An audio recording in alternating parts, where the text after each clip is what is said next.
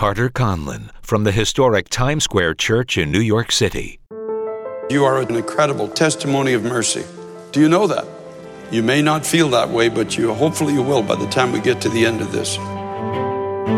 That's Carter Conlon with a preview of this week's A Call to the Nation program. In the Old Testament, the mercy of God was available, but it was hidden behind a veil and remained a mystery to most people.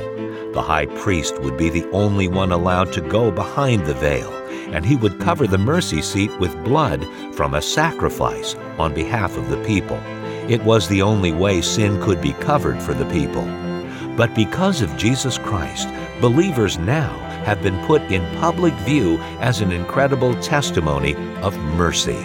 Let's join Carter now to learn more about this amazing gift. Second Timothy chapter one, beginning at verse six. Therefore I remind you to stir up the gift of God, which is in you through the laying on of my hands. For God has not given us a spirit of fear, but of power and of love and of a sound mind. Therefore do not be ashamed of the testimony of our Lord, nor of me his prisoner, but share with me in the sufferings of the gospel according to the power of God, who has saved us and called us with a holy calling, not according to our own works, but according to his own purpose and grace, which was given to us in Christ Jesus before time began, but now has been revealed by the appearing of our Savior Jesus Christ, who has abolished death and brought life and immortality to light through the gospel, to which I was appointed a preacher, an apostle, and a teacher of the Gentiles. For this reason I also suffer these things. Nevertheless, I am not ashamed, for I know whom I have believed, and I'm persuaded that he's able to keep what I've committed to him until that day. Hold fast the pattern of sound words which you've heard from me, in faith and love which are in Christ Jesus. That good thing which was committed to you, keep by the Holy Spirit who dwells in you.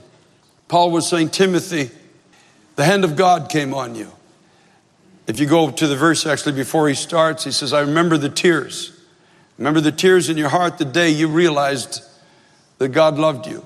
The day you realized for yourself. Yes, your mother and grandmother had faith, but the day you realized that their faith could become yours through a personal relationship with Jesus Christ. And God stirred you and gave you a gift. Did you know today that everyone who's here in this sanctuary, you're called with a unique and a divine calling of God to do something for his glory in this generation that you are uniquely called to do. And not only uniquely called, but you're enabled by God to do it. You're given that inner power of the life of Christ through his Holy Spirit to do the very thing he's called you to do. The only thing that can keep you from doing it is fear and unbelief. Fear that God could use such, or would use such a frail vessel as ourselves. And unbelief, tragically, that the God who created the universe with the word of his mouth could actually do such a thing in us. Drawing back and somehow not believing that with God all things are possible except for you and me. That's the frailty of the human heart. Paul knew Timothy was a fearful young man. And it was a fearful time that they were living in, somewhat similar to our day. There was a deep hostility in the culture towards the gospel of Jesus Christ. And Paul saw very ominous days ahead of the church, in which he was a part of at that time. And he knew that Timothy had this predisposition to fear. But he told Timothy, God hasn't given you a spirit of fear. He gave you power. And he put a love inside of you that will transcend all of the fear that will come your way. A love that casts out fear.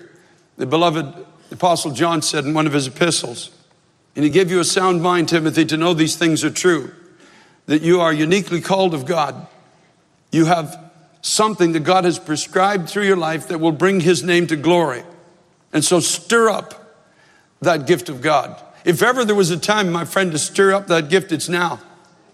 If ever there was a time that you and I need to shake off everything that comes to weaken us, everything that's occupying our time that is of no profit to eternity, we need to shake these things off and stir that gift. And so the question is, how do I stir the gift of God within me? Do I read my Bible more? Do I pray more? Yeah, those are good things. And those are things we need to do. But here's, here's one method that God showed through Paul, this young man, Timothy. In verse eight, he tells him, do not be ashamed of the testimony of our Lord. In other words, you have nothing to be ashamed of. You have the truth that stands above all other thought abiding within your life. So let the perishing of this world scoff, let them scorn, let them vilify, let them deride your message. But you stand between them and death, eternal death, on Christ's behalf, and you are fighting for their eternal souls. You have nothing to be ashamed of. Nothing whatsoever. You have found the meaning of life. You've found truth. You've found eternity. You've found redemption. You've found freedom from sin. You've found eternal purpose. And everything that hell has, it will throw at you through fallen humanity, through the frailty and thoughts even of your own heart, to try to get you to convince that somehow you have something to be ashamed of. Sit down, cower. Don't raise your voice. Don't stand for those because they're going to think you're foolish. A foolish world that's going to spend eternity in hell is going to think that you are foolish because you stand and say, I've found the way to eternal life. I know who God is. He is transforming my heart. He's transforming my life day by day. I'm not yet what the fullness of what God's called me to be, but by God's grace, I'm not what I was yesterday. He is changing my life. You've nothing to be ashamed of. And secondly, in verses nine and ten, he said, who has saved us and called us with a holy calling, not according to his own works, but according to his own purpose and grace, which was given us in Christ Jesus before time began, and now has been revealed by the appearing of our Savior, Jesus Christ, who has abolished death and brought life and immortality to light through the gospel. In other words, he has brought something into view that was formerly hidden. Your calling is holy, it's appointed, and it's divinely enabled. And you stand as a testimony that death is abolished and eternal life has come into view. You and I are a city set on a hill that cannot be hidden. Jesus called us the light of the world. We are enabled to do what we do. And it's a holy calling. It's appointed by God before the world began. And we're not ashamed of that. And we're not going to take our light in this generation and hide it under a bushel. And we're not going to be quiet when our neighbors are dying in their sin and are facing eternal hell and all that means. When we have the hope, the truth, and the enablement of God to do the very thing that God's called us to do, to glorify his name in our time. Paul says to Timothy in verse thirteen, hold fast the pattern of sound words which you've heard from me in faith and love which are in Christ Jesus. And that good thing which was committed to you, keep by the Holy Spirit who dwells in us. You need nothing new, Timothy, only what God has given you. So don't run around looking for some new thing. You have everything you need. The fullness of Christ through his word, his Holy Spirit, the redemption he offers is already yours. That is your assignment. That is your mission. That is my mission on the earth. You don't need a new thing. You don't need to be searching for a new thing. It's all been given to you. This incredible testimony. And he will keep you until your work on earth is finished. Oh, thanks be to God. Thanks be to God, he will. I'm not afraid of the arrow by day and the terror by night, or vice versa. I'm not afraid of it because I am until God says I am not. I'm not in the hands of anybody but God. The Bible says he knew my day.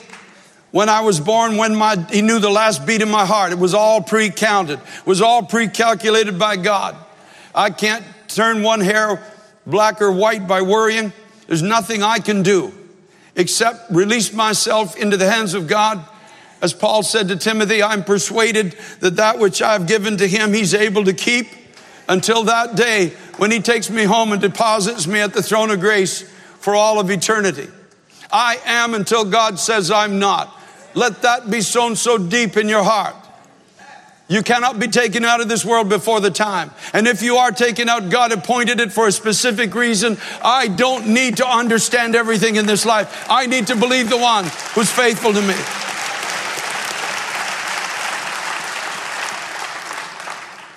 And so we stir up the gift by understanding not only who we are, but what we are. Do you know what you are to this world? You might know who you are. You're redeemed. You're cleansed. You have the Spirit of God upon you. You have giftings of God to do something that glorifies Him. You have a holy, divine, enabled calling. You have a testimony of grace and mercy. And that's much of who you are. But let me tell you now what you are to a fallen world. In the Old Testament, the mercy of God was available. But the working of mercy was hidden behind a veil and remained a great mystery to most of the people. In the temple, there was a there was a tabernacle, and there was implements in that tabernacle that represented the totality of God's provision, His covering, His grace, His ability to bring life out of death. It was all inside that tabernacle. The words of God were there as well. Above the tabernacle, there was a mercy seat. And on that mercy seat, at prescribed times throughout the year, the high priest alone would go behind the veil, and he would cover that mercy seat in the blood of an innocent sacrifice, an animal that had to be sacrificed on the behalf of the people. It was God's remedy. It was the only way that sin could be covered and forgiven. And then the Shekinah glory, the glory of God, would come down upon that mercy seat, and it would be such an incredible vision, but it was hidden from the people. They could only stand in the outer court with the fear of God upon them, because the scripture tells us clearly that if the high priest did not properly prepare himself before going behind that veil, if there was sin that was unatoned for, unrepented of, willful in his life, he would die in the presence of a holy God. And the people outside that veil were afraid, because if they knew if, if that veil somehow fell from its moorings, the presence of a holy God without the covering of the blood would cause them to immediately die in the presence of a holy God. Leviticus sixteen two, it says, "The Lord said to Moses, tell Aaron your brother not to come at just any time into the holy place inside the veil before the mercy seat which is on the ark, lest he die, for I will appear in the cloud above the mercy seat." You imagine, it's only at prescribed times. It's only one person covering the mercy seat with the blood of an innocent sacrifice, who could see the glory of God's mercy and His power working in beautiful operation together. But it was hidden from the masses. Nobody could see it. It was, it was a something they would have to try to picture in their minds, because there was no testimony of it. It was all hidden behind a veil. And as wonderful as it was, the masses of the people could only hear the report, but they could not see this glory and mercy of God in operation. Hebrews chapter nine, verses seven to nine says, "But into the second part, the high priest went alone once a year, not without blood, which he offered for himself and for the people's sins committed in ignorance. The Holy Spirit indicating that the way into the holiest of all was not yet made manifest while the first tabernacle was still standing. It was symbolic for the present time in which both gifts and sacrifices are offered, which cannot make him who performed the service perfect in regard conscience." How wonderful it must have been. But can you imagine if you and I were in this temple and we're standing outside wondering what mercy looks like? What does mercy look like? We, we have this conceptual forgiveness. The high priest comes out at his prescribed time and declares us forgiven and says, "You have received mercy." But what does it look like? What does mercy look like? What is a vision of mercy?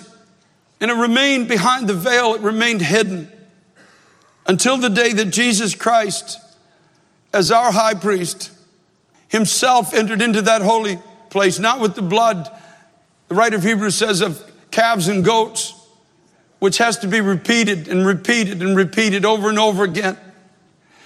No, he went in with his own blood.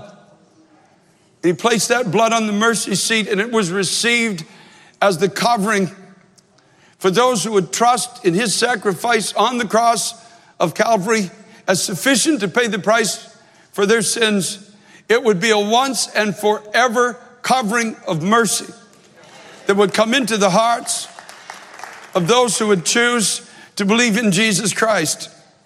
Christ himself as a high priest, Hebrews nine eleven, of the good things to come, with the greater and more perfect tabernacle not made with hands, that is not made of this creation, not with the blood of goats and calves, but with his own blood he entered into the most holy place once and for all, having obtained eternal redemption by his own blood. Now, when he did this, when he went in, when he paid the price, the scripture tells us the veil that separated this incredible work of God's mercy from the general populace, this veil that allowed only one man at one prescribed time, generally once a year, to go in behind and see this, have a visual declaration of this incredible mercy of God. When Jesus took his blood in behind the veil, figuratively speaking, and laid it on the mercy seat, God received it. The separation now between God and man was over. God could now dwell with people without them fearing dying in his presence, because there was a covering of the blood. And when Jesus did this, the scripture tells us in Matthew twenty-seven, verse fifty, Jesus cried out again with a loud voice and yielded up his spirit. Now we know what he did, because the writer of Hebrews tells us. He went in behind the veil. He put his blood, now I'm speaking in figure and type, on that mercy seat. And when he did this, it says, behold, the veil of the temple was torn in two from the top to the bottom. The earth quaked, the rocks were split, and graves were opened. In other words, the mercy of God that had been hidden, the fullness of it was hidden from the day that Adam and Eve sinned in the Garden of Eden. But when Jesus went in behind the veil, that veil was torn, the rocks were split, graves were opened. In other words, the mercy of God came into public view with enough power to shake the earth and raise the dead.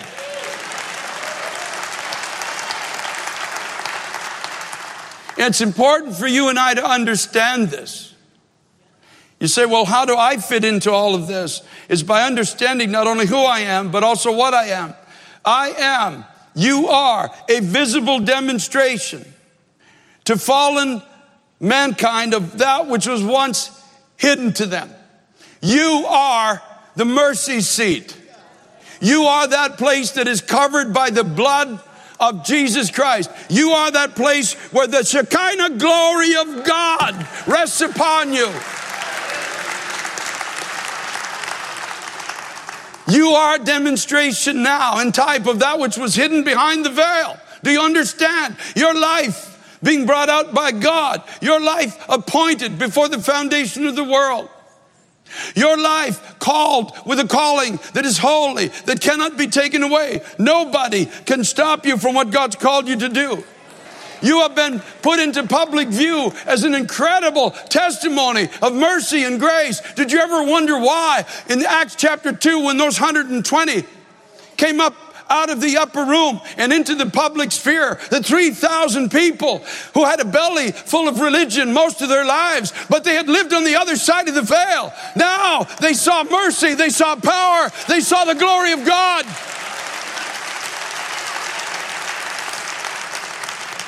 That's why you can't be quiet now. That's why you must never be hidden. I'm a type of the mercy seat. And so are you. I'm not the mercy seat, obviously, but I'm a type of the mercy seat. I'm covered by the blood of Jesus Christ. I'm forgiven. And the glory of God's Spirit is upon me and in me.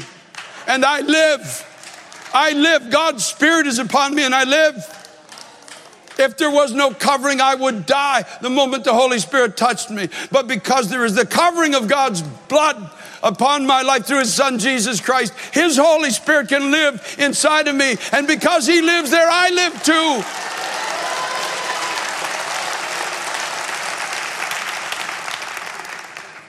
Therefore, I'm unashamed of who I am.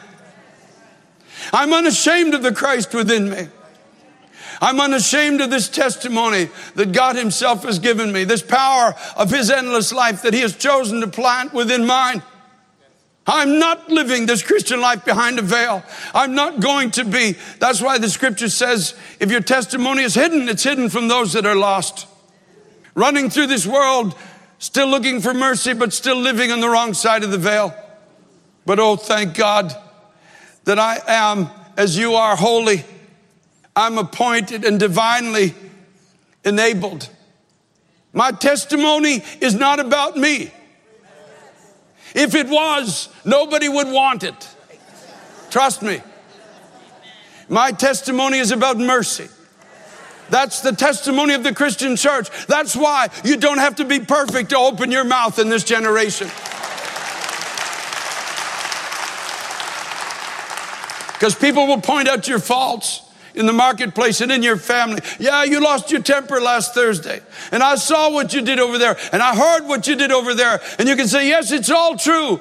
But it's not about me. It's about mercy. Mercy has touched my life. And I'm not ashamed of the mercy of God that has touched me. And I am divinely appointed by God to bring that mercy to you, a testimony of that mercy. Don't look at me, but look at the one who has covered me. Look at the one who has enabled me. Look at the one who has come inside my life. And as I said earlier, I am not yet what I ought to be, but I'm not what I was yesterday. And leaving those things behind, I'm pressing on to the mark of the high calling of God in Christ Jesus. And you stir up the gift of God by not falling into the trap of thinking that I have to be walking in human perfection before I can open my mouth. You have a divine and appointed calling. You are an incredible testimony of mercy. So don't let the devil or anybody else stop you from speaking. It's all about mercy. When I was a lost man and I met a Christian, I wasn't looking for perfection. I was looking for reality. If we present perfection in ourselves, people can't attain to it. So even if they find themselves marginally in agreement, they can't make the step because they say, I could never be like him or her. Why would I even try? A testimony of mercy requires humility. It requires the ability to say, you know, I'm, I'm not everything you see. And I have struggles like you do. And I got trials and I get depressed and I get mad. And, you know, sometimes I do things I shouldn't do. But I want to talk to you about this incredible covering of mercy that has come on my life.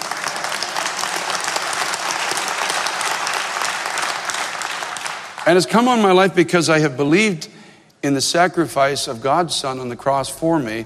And I'm not playing games with God. I'm sincere in my faith in Jesus Christ. And he responded to my sincerity by giving me his Holy Spirit who has come into my life. And now he's changing me. He's changing me daily because he's a God of mercy. My life is a testimony of the mercy of God. Let that be your testimony. Let that be your song. And you watch how many people will want to come to the place where you worship. Whether it's, I'm talking about both your prayer closet, the place where you serve God, or your church where you attend. If, if you will let that testimony be yours, you'd be amazed. You'd be absolutely amazed at how hungry people in this generation really are for the truth of Jesus Christ. You've been listening to Carter Conlon from Times Square Church in New York City. For more information and resources to help you in your walk in Christ, log on to T S C dot N Y C. That's T S C dot N Y C. And be sure to be with us next week for A Call to the Nation with Carter Conlon.